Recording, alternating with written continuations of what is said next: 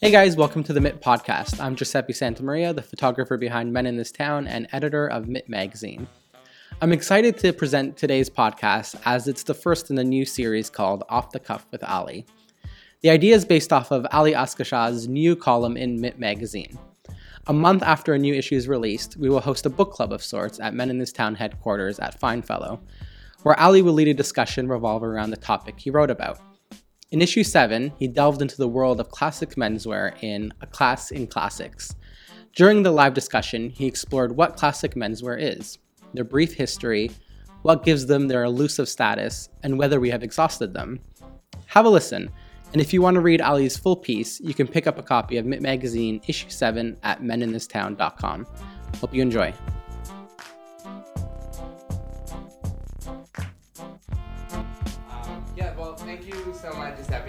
I, did meet you last year, and uh, I was an avid stalker of yours for some time. So when I moved to Sydney, um, it was uh, a natural move to, to actually see that you were doing some great work with your mid studio talks.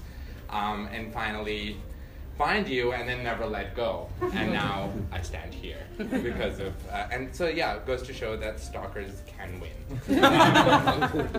So basically, just a, a, quick introduction of myself. I am in no way um, uh, any sort of professor in fashion. I don't have a fashion degree.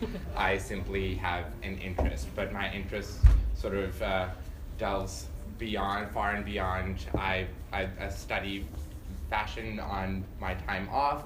During the day, I'm a, a corporate worker, so um, this is something that I do for for fun and bedtime reading. And uh, now I'm here. I thank you again, Giuseppe, for the for the opportunity. Um, just a little bit about the magazine as well. Uh, Men in This Town is uh, a magazine which was a brainchild of uh, Giuseppe, which sort of follows uh, different sort of men around the world, and especially in Sydney, um, who are doing some great work in design, art, and uh, you know a variety of, of, of, different things, and a lot of designers who are stocked in the store as well. Um, and of course, have a have a tendency to sort of dress the pot as well, so they're pleasing to photograph. Um, so that's basically where it's from. I got involved with um, a piece uh, three issues ago, which was around uh, perfume, which is another one of my interests. And no, I'm not a murderer. um, uh, but then it sort of has moved more into fashion, which is something that I, again, as I said, really do uh, focus on.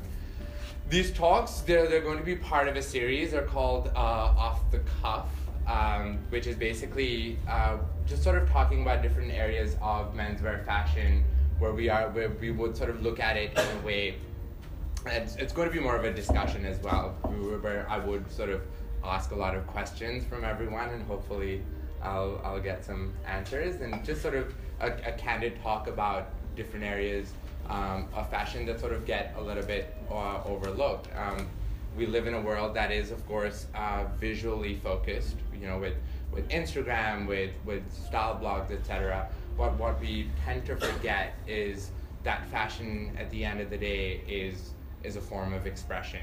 Um, we, uh, uh whilst of course fashion did start as something um, which was sort of only spe- specific to the upper classes, and I will bring class a fair bit because you'd be surprised how much it actually plays. And it's actually not the upper class that plays uh, a huge effect. It is just varieties of, of, of social classes that have affected fashion in, in a variety of ways. So of course it was um, till about uh, two centuries ago. It was fashion was only sort of within within the within the upper classes. But then, of course, with the rise of the, the middle class, and with the rise of, of course, affordable fashion lines as we stand in the 20th century and mass production, um, it becomes everyone's business. We all consciously or subconsciously make a decision every single day about how we are expressing ourselves uh, in fashion. And that's uh, Miranda Priestly's example from Devil Wears Prada. It's one of my favorite movies on work ethic and on fashion. And it's basically when she says that everything that you wear has been sort of, you know, when, uh, well, Andrea, who's her assistant and the protagonist, she says, Oh, I don't know about this stuff. And she's like, Well, the people in this room have decided what you are wearing right now from a pile of stuff. So it really sort of has that, you know, it is a it is a multi-billion dollar industry and it is uh, it really just sort of boil, boils down to personal expression, uh, consciously or unconsciously.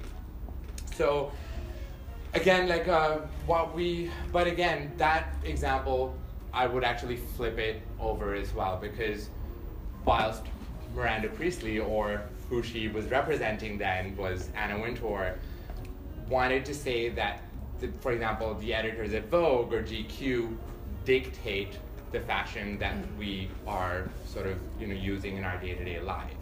But the the history would tell us otherwise. It is in fact um, different sort of social, human social reactions to their times and the way we were progressing through history that dictates fashion of its time. So, um, whilst we would think that, of course, it's sort of a trickle down effect from the upper stratum and your, you know, different editors, it's actually the other way around. So, when you really look at history, you see that, you know, during times of, for example, the 80s, uh, that was a time where uh, we had sort of reached um, a capitalist boom.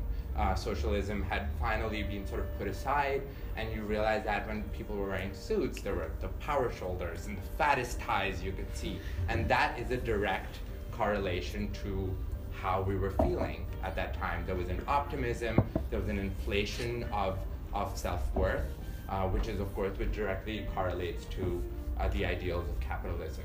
So it's actually the other way around. We, what we, the way we express ourselves in fashion is actually a reaction to our social conditions, and therefore a really good study in anthropology. So we will be moving on to. I have handwritten notes as always. um, so basically, you know, we are again uh, looking at classic menswear today. So just a really quick summary of what I wrote about in um, in the piece, and this is just a sort of a, a sort of quasi extension of that, is basically delving into what comprises classic menswear. We we wear like of course the, the men in the room. Um, boy, you know we, we, we wear it a lot, especially if you're in a, in a uh, corporate uh, structure. So you know looking at a suit, but even looking beyond that. So there has been of course a wave of casualization of classic menswear. So you know t-shirts and jeans and uh, sweatshirts, etc. These are also classic items and how we can sort of and how they were worn what they are and why are certain things classics and others aren't. Um, and have we actually exhausted classics? Like, are we sort of at, at our sort of uh, peak of whether, you know, will we ever see another thing sort of getting that status? It is a very difficult status to get. So, firstly, and this is my first question to the audience as well, what do you, what, like, tr- let's try and define the word classic. What do you think is like how would you define it? Maybe something that becomes a staple. Okay, yeah, yeah, that's good. Something that's timeless. Timeless, yeah, yeah. Marlon Brando. Marlon Brando. that's good because he actually, yeah, that that comes later. So well done. Anyone else? I think interestingly, um, classic also in, sort of implies a very simplistic sort of style as well. Yeah. Which, like other people have been saying, like timeless and stuff like that. It doesn't need to be um, simple, but it is. Absolutely, absolutely. I think so. Again, like the, all those answers are absolutely correct. So even when you're looking at the definition of it, the way it's described, it it has two uh, very keen uh, keen definitions. One, of course, being that it's judged over a period period of time for being of the highest quality. That's one, and the other one, which is what we were talking about as well, very typical of its kind. So they're two very sort of interesting definitions because one, it sets the standard, but then the other, it's also the standard. Like it's also sort of quite democratic in nature. Hmm. And that's quite interesting because you know you said staple, which also implies the sort of the the ubiquitousness of it. Um, and then you know there's also the sort of timelessness of it as well, which sort of like you know it is of the highest quality and it always will be uh, sort of respected at that level as well. Um, second question: What do we normally associate things like when we use the word classic? In like what what do we like when we you know what would you comprise like what would classic comprise? Not like looking beyond fashion. Something old. Something old, yeah. And what about like categories in terms of Cars. Yeah. Yeah. Cars. I thought of cars. Architecture.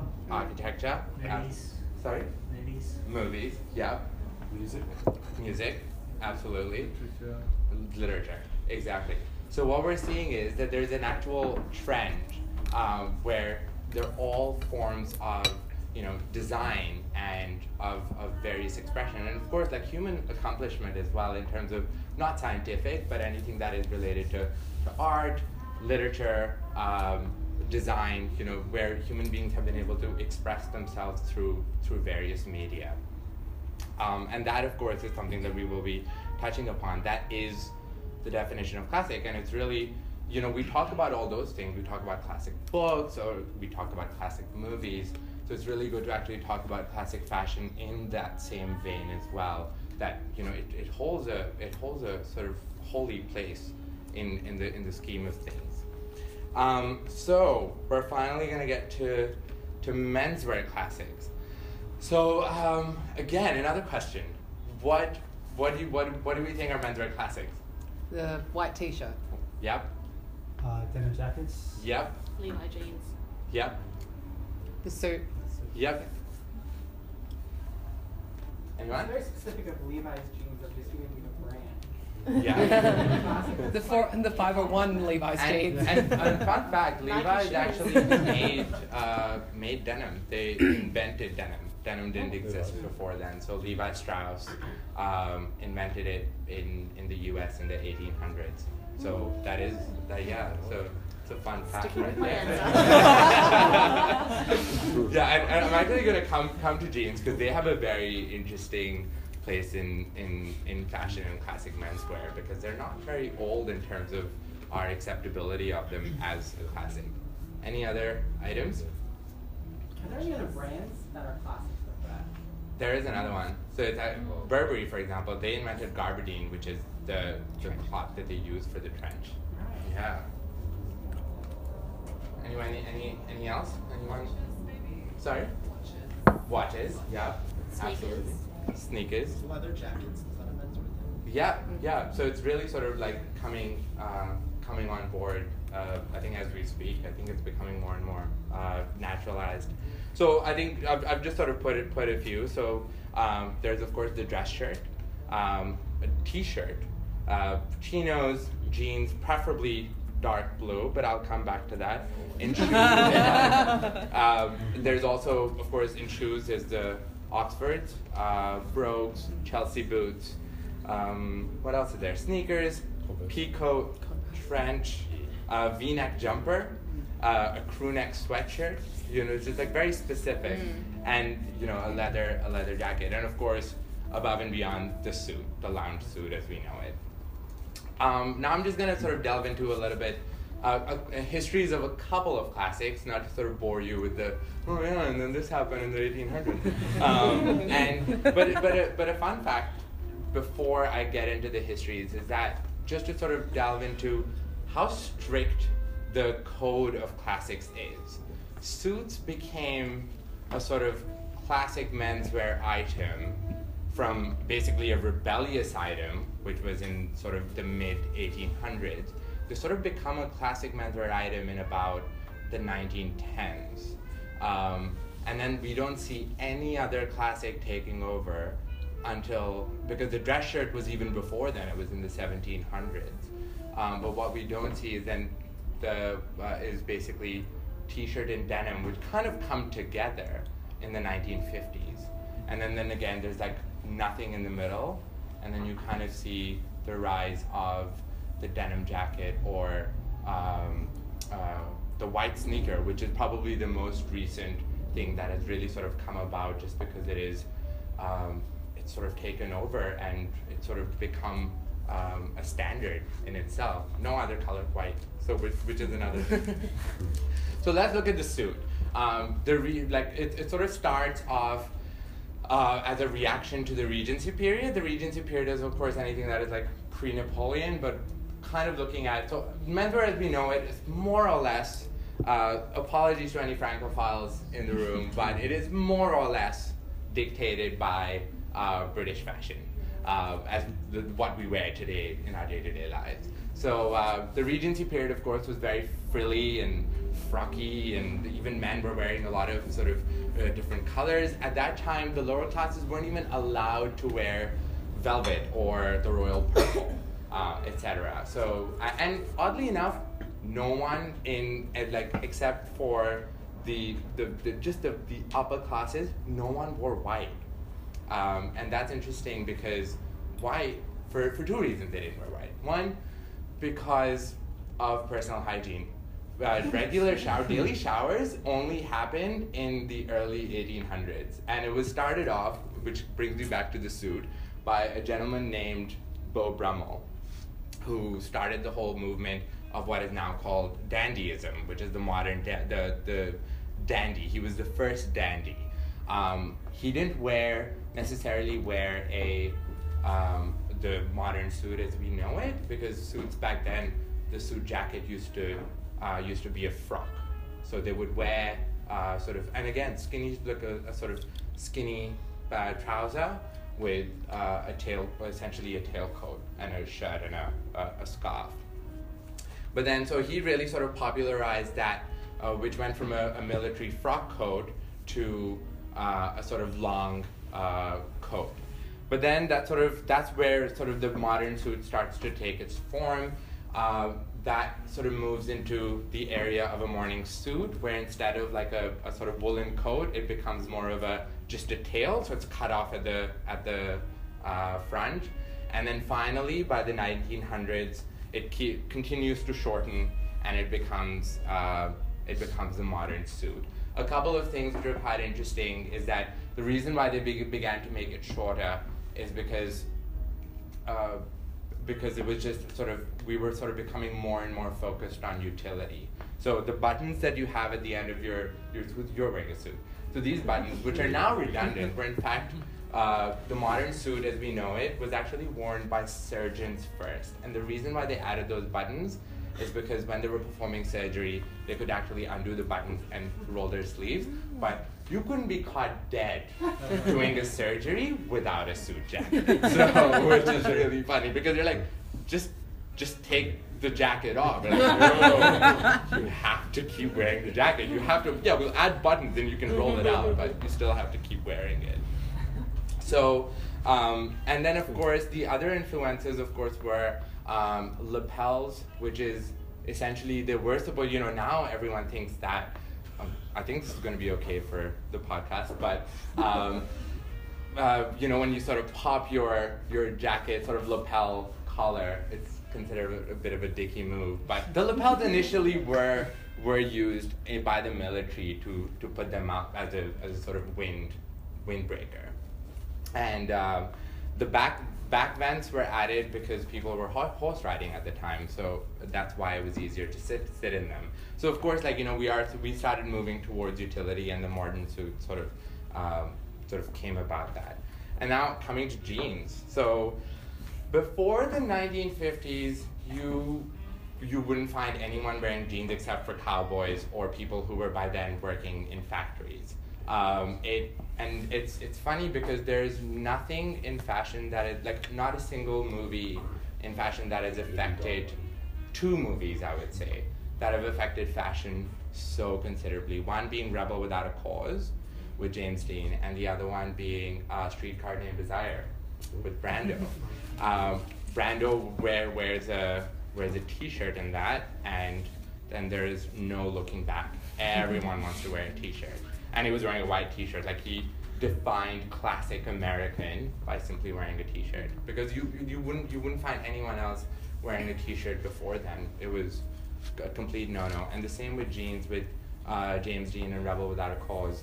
Um, there are no popular representations or photographs of people wearing denim outside, like sort of outside of the the cowboy slash uh, uh, working class reference, which is pretty incredible to see. Like some, you know, we we wouldn't we wouldn't think that at all anymore. I think because there's just so much going on, we were like, oh, actually, I think I'm gonna dress like that and just make that like spread like wildfire across the world. Yeah, like, Um, has anything actually happened like that recently? Yeah, it's it's- to think of. It's very hard. I think the last time, Something to do with the Kardashians?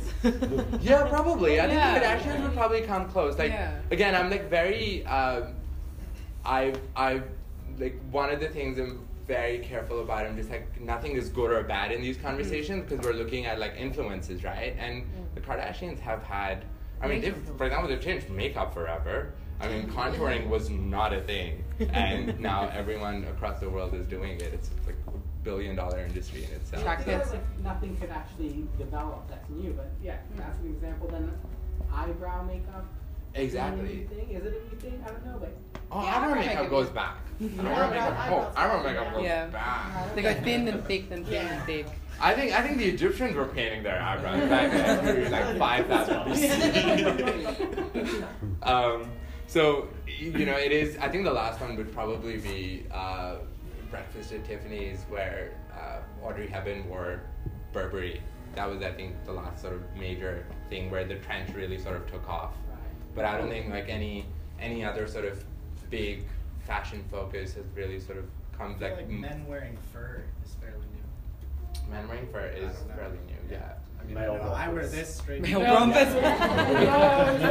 It's actually int- it's actually interesting because you know things like fur and um, I think the only other thing uh, leather jackets as well as well as skinny jeans. I think these three things have actually pre like have sort of recycled over centuries. So men used to wear really tight trousers. Uh, as I said, like during the Regency period, um, men used to wear stockings as well. So um, and that completely died down because then you know masculinity, the code really sort of shifted. Um, same with fur. I think a lot of people like in in uh, uh, the sort of ruling class used to wear fur back in the day, like Jon Snow. Back in the day. Back in the day. Not really. no. Why aren't It's a magical land. Why aren't skinny jeans a classic? That well, so I think If they've yeah. So it's it's interesting because they, they really sort of phased out because people found them quite stuffy. But I feel like they really made a resurgence, and they might. Although there's already a trend moving towards uh, looser trousers again. Just I think about two years now. Um, but I think the skinny jeans kind of here to stay.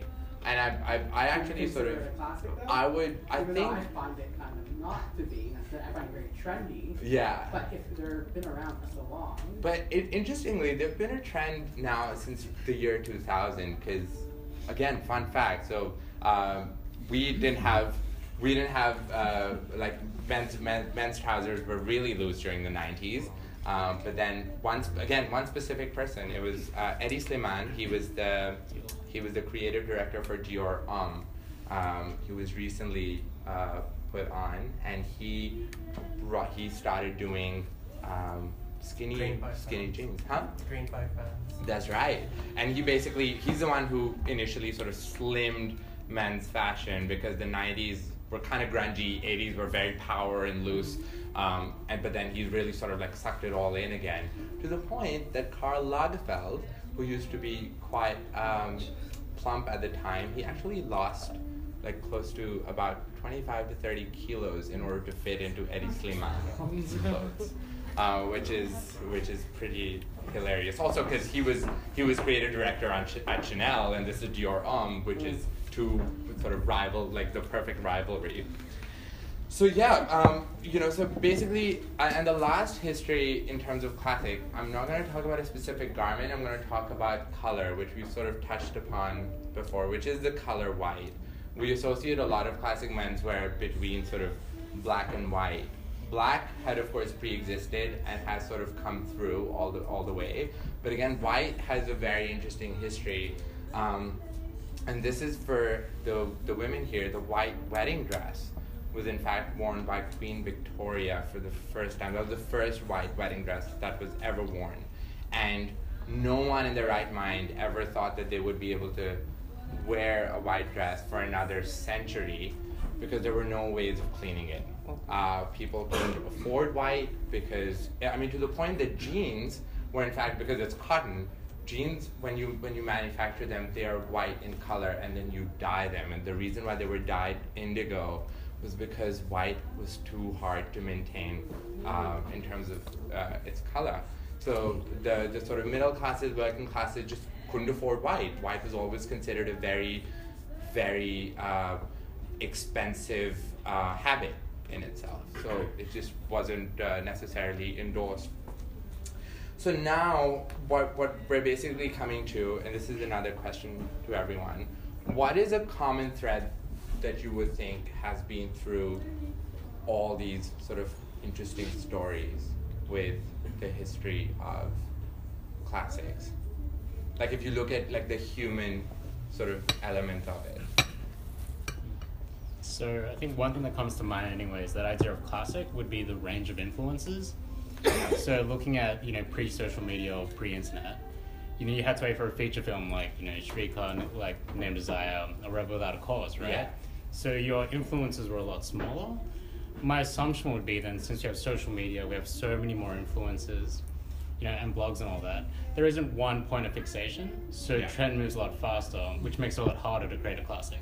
Absolutely. And we see that in like music, in fashion, there's not one genre defining sound. Absolutely, absolutely, and yeah, that's definitely that's, and this is interesting because you know that's what I really want to speak about, uh, you know, because that is essentially you know what is the future of classics, but what do we think like in terms of like you know where human beings were whilst these like how we've defined these classics, um, what I was trying to get to is that all of them are defined by the rise of the middle class.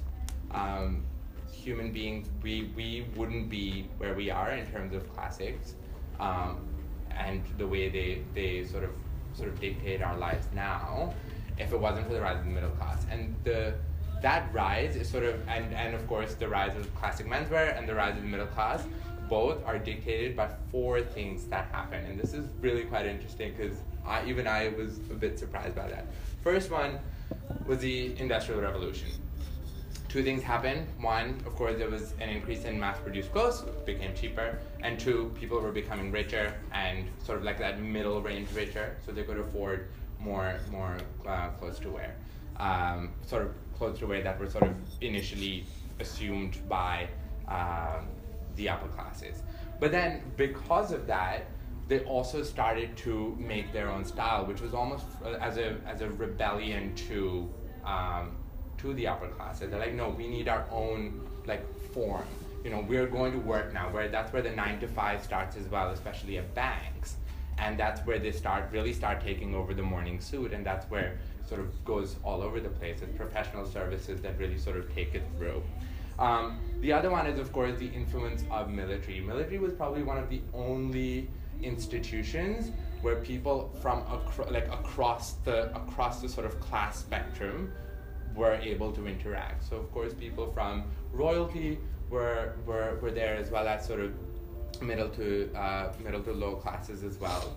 And of course, during the 1800s and early 1900s, of course, you know, sort of ending with the two great wars, um, you see that there is there is a lot of fusion and a lot of interestingly a lot of tailors who were you know initially their buyers were um, just a sort of you know top tier um, sort of the ruling class they realized that they could actually adopt a lot of things and use lesser um, le- like less le- less expensive fabrics and then they were starting to sort of give to the sort of middle classes as well and that's where things like the trench coat comes along so there, as i said um, Thomas Burberry invented and patented gabardine, which is what a trench coat is made out of. Um, and it was it was initially only to supply uh, the British Army, and then it sort of t- took off because between wars they're like, okay, well we still need to do business, so they're like, let's start selling it as an item of clothing. And a lot of the things that you see in our clothes as well, so lapels and pockets and, and buttoned pockets, etc. They're all inspired from military wear. Um, another thing is sport. Um, sport, you, I mean, you really couldn't. I think that's probably the single largest influence in today's world, which is also moving towards the casualization of, of fashion as well as we know it. Um, so be it uh, Rene Lacoste, who patented the, the, the polo shirt, uh, the sports jacket, which is of course like a, a cotton, like a lighter jacket that you can wear, and also wearing. So before people didn't know how to wear like a, oh, like a blue blazer and and uh, and chinos. That was a that was an absolute no no. It was just for the the, the lowest of the lowest sort of informal occasion. And they're like, oh, what could that be? And they're like, a sports match. Uh, so, you know, where everyone can come together. And they're like, you know, the whole mismatch suit. That basically was, uh, was invented through um, what you would wear to a sports game. And the last thing, which is probably the funniest, is going to the beach. So the morning suit was only meant to be worn to the beach when it was first uh, when it really first was popularized. Because before then during the day men would wear morning suits. Or before then you would just wear uh, a long coat. And you would just never be seen in something as as like daggy as what is now the sort of the the epitome of of of our fashion. Um? Sorry? What's the morning? so morning suit is the one that like cuts off here and then it goes go has a tail. So and the reason why it's still called a morning suit is because that is what you wore in the morning. So I, and, and of course white tie kind of phased out and then black tie took came over. But our current suit was essentially meant to be worn at the beach. But then that sort of went so that sort of like phased out and then next thing was oh we'll wear casual wear so we'll start wearing denim to the beach which is a pain. Um, never never be wet in denim it's the worst feeling. Um, and so it's basically it, it, it's interesting to see you can actually chart what are now considered classics through how what people wore at the beach 50 years ago. So it, it really just sort of comes through and hope it goes to show that maybe shorts are going to be well i mean shorts are already coming pretty close. I mean there's a, a huge conversation around whether men can wear shorts to work. Um, and a lot of designers out there are actually beginning to, to, to work on that. Thom Browne who's a new york based um, uh, fashion designer he's really sort of reworked the formal suit with shorts and it's really sort of beginning to take off. I don't know maybe we'll see it in our lifetime. Because remember there are a lot of a lot of tech people out there who are who I think are going to be the reason of like who are basically a catalyst to the casualization of fashion and also the, the, the direction that we're going in goes to show that you know they've already gotten rid of suits at work. Um, and they're they've been a huge proponent of that.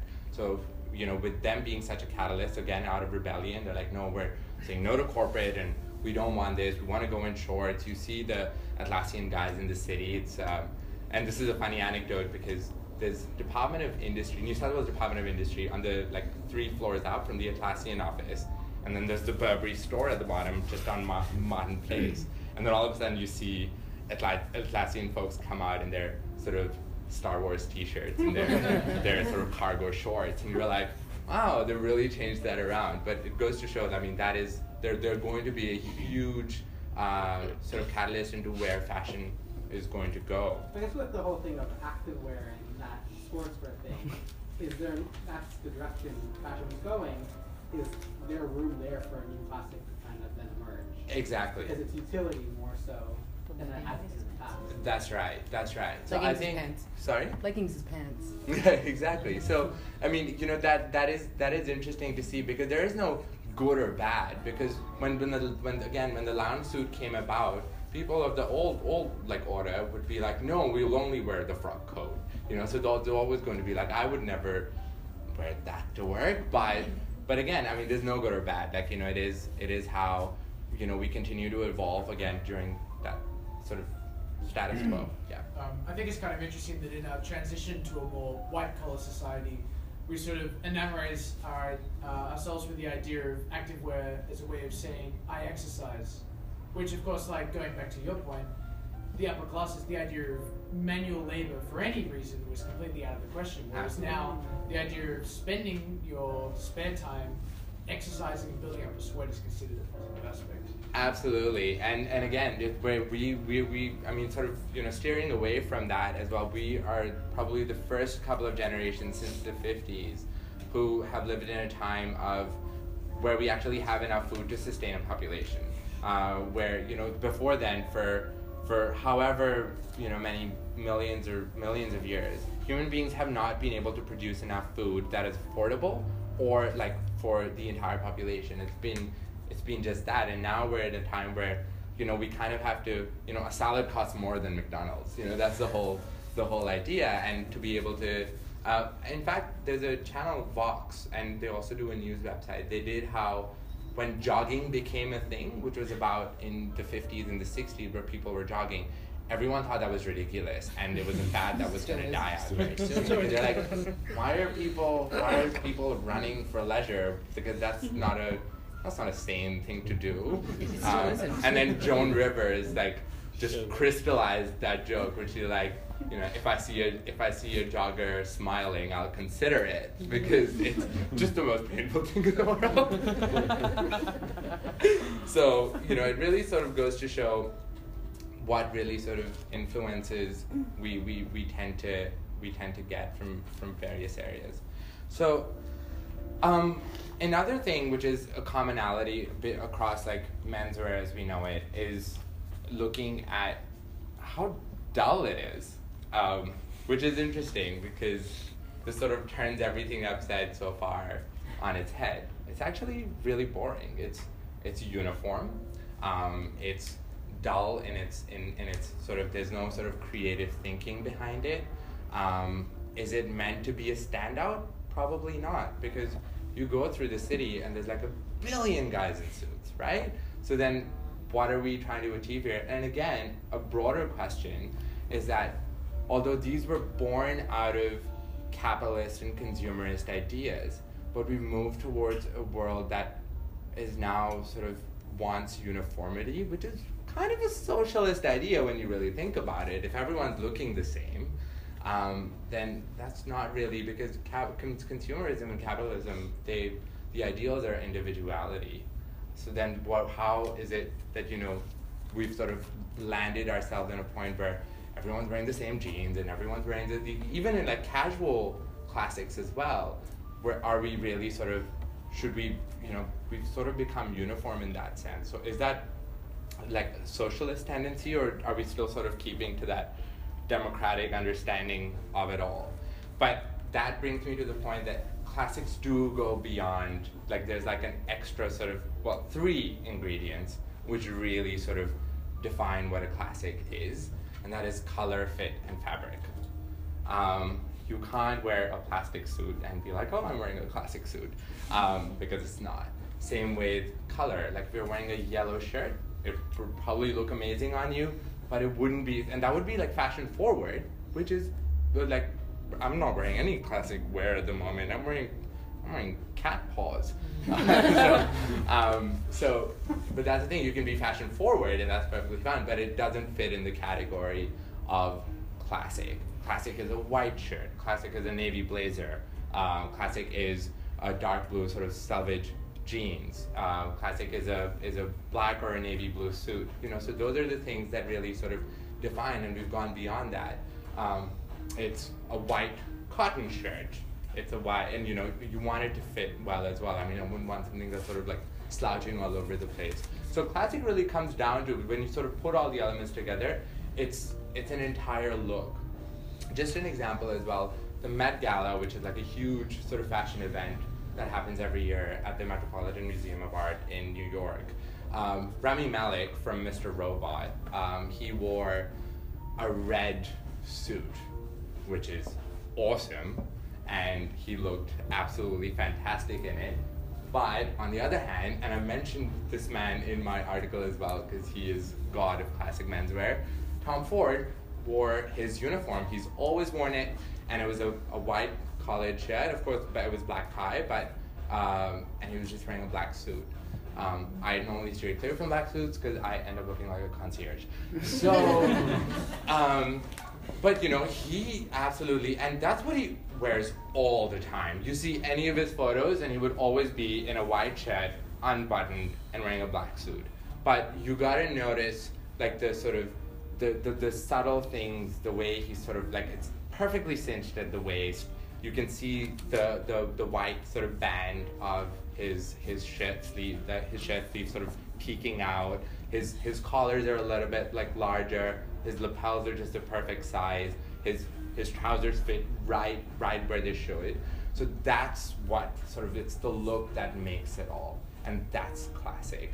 So classic, of course, could be sort of defined through various categories, but it's that final sort of look that really sort of makes the man, um, and sort of really sort of defines the classic sort of ability. So now to my final point, and this is going to be a discussion as well. Um, we are, you know, just to sort of like summarize, we are seeing a casualization of um, of a lot of classic menswear. We've also sort of talked about a few elements as well. Um, you know, as I said, you know, could be the black skinny could could become a classic. The white sneaker is all, all already like on its way. So what do we think is the future of classics? And you brought up a really good point because because of the fact that we've, we're sort of so inundated by by trend essentially because of you know how like fast sort of interaction and we kind of forget about it and it's like sort of so shallow are we going to see have are, are we going to see new classics sort of come into our vernacular or do we think that we've exhausted it like this is the end I think probably, as you say, by definition, menswear is pretty standard. You can't. It's not the same variation, say, as in women's fashion. I think it's more a case of reinterpreting, reinterpreting like old fads. So I mean, I I see people much younger than me wearing kind of similar shirts that I would have worn when I was younger in the seventies, and Yeah. And that kind of thing. So it's probably more variations on a theme rather than something completely. I mean, what what else is there to kind of come up with? I mean, interestingly, and this is, you know, a couple of points that I, I thought might be interesting to for us to think. Of course, you know, the biggest issue is that are we going to see just a, you know, tweaking of form, or are we going to see something actually new come about? But think about things like advancement in technology. We might be seeing um, different fabrics. So far, our reliance has been almost entirely on natural fiber, be it cotton, be it wool. so it's pretty much and leather. We we haven't really sort of moved beyond that.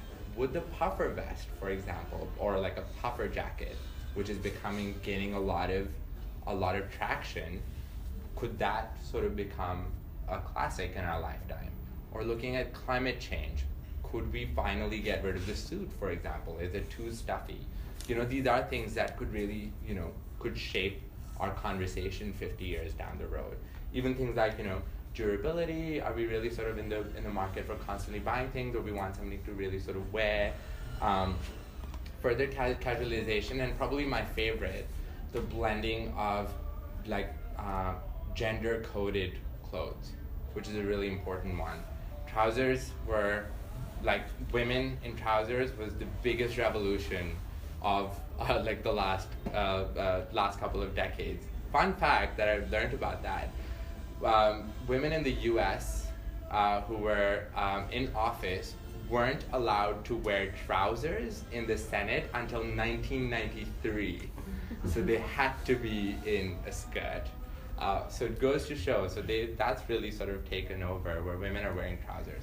So could men be wearing skirts? Again, if it's getting really hot in, in the next like 50 years um, in certain parts of the world, could that become a thing? Well, Mark Uh, Jacobs has been wearing skirts for years. Well, he's been wearing skirts for years. Well, so have the Scottish, if you think about exactly. it. That's airy. so you know, I mean, you, there is of course that you know these are the things. So I mean, do we think that it's going to get?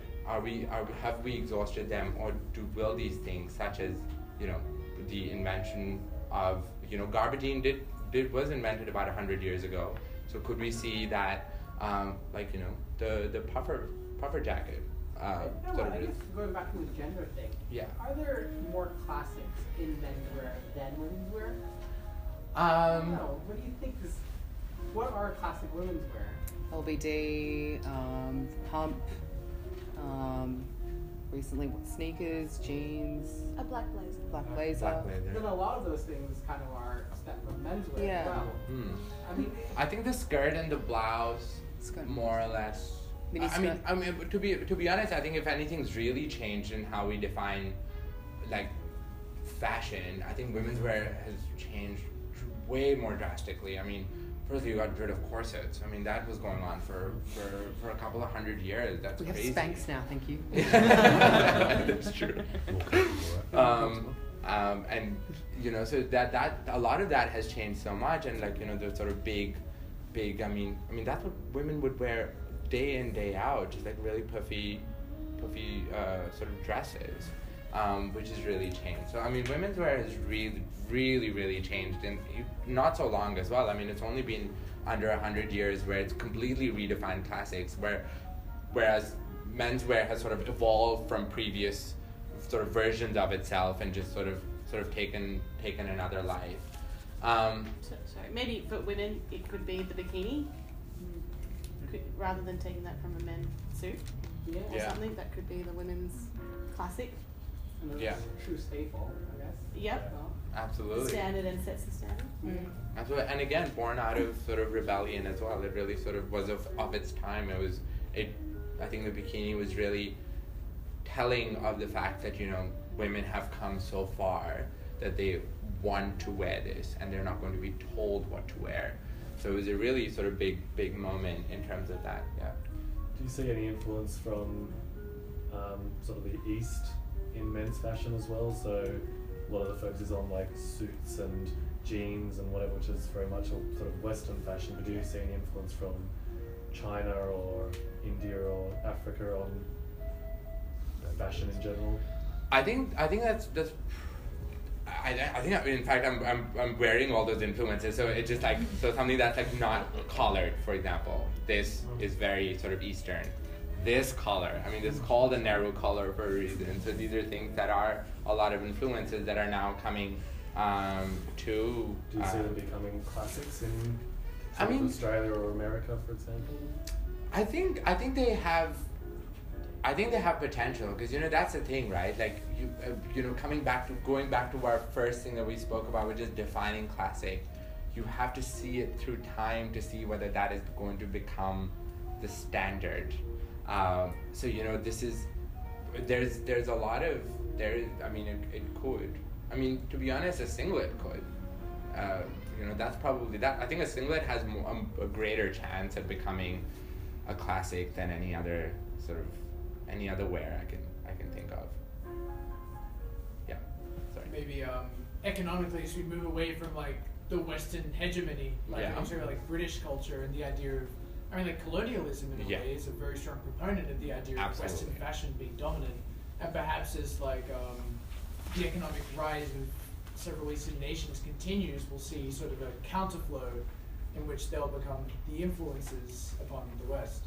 Yeah, and I think, um, but it's interesting to see, you know, just the times that we live in, when you see the influences coming from the East, for example, China. China sort of opened up. I'm just, and I'm specifically speaking of China. It opened up at a time where you know if there was a huge rush of that sort of Western influence, and now when you see a lot of you know when you see sort of the the people there, they're already so heavily influenced by that initial wave of, of the Western, that of that sort of Western influence, um, that you know that you really don't see them sort of having their own sort of influences that are sort of very, you know, maybe.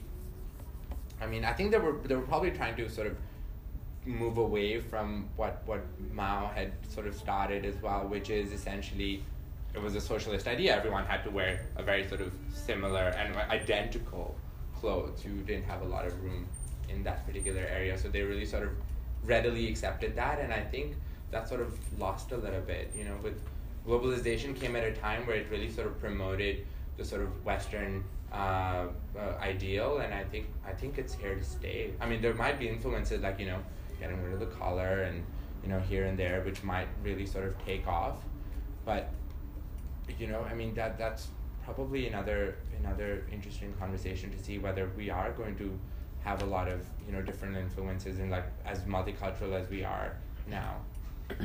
Is that? But I wonder the influence of the East. Is that more uh, kind of trends? Because I mean, so in the mid '60s you had the Nehru jackets. Yeah. When they kind of fell out of fashion, but they seem to be coming in again. Yeah. As opposed to being a kind of classic, certainly in the West Classic anyway. Yeah. What And I think the, what sorry. about the butterfly collar though? You know the like the Asian collar which has that like little tie up. Yeah, It's and that's the thing. Like, I think it's all about like you know whether it's going to be fatty or do you think it's going to sort of really um, go down as as menswear. I think the it's it's kind of the same way as we sort of describe what the classics are, which is the sort of Greco-Roman study as well, right? So I think classic will always be like sort of predefined by the idea that it is based on a sort of Western and uh, more specifically a British ideal. And I think it's the same way, you know, when, when you sort of look at the classics, they are, or they only refer to the Greco-Roman, like the study of, of the Greco-Roman philo- philosophy, etc. Um, and I think it's the same with classics as well. I think it might actually just continue to be uh, the the Western uh, ideal. All right. Do we have any questions? What's your favorite classic menswear? Uh, white shirt. Easy. Can't go wrong with it. So I was interested in what you talked about quality being important something Yeah. classic. So with the advent of fast fashion, you can buy a white t-shirt for about two dollars or Yeah. pounds or whatever. Um, and, uh, which sort of suggests that quality's been lost somewhere there.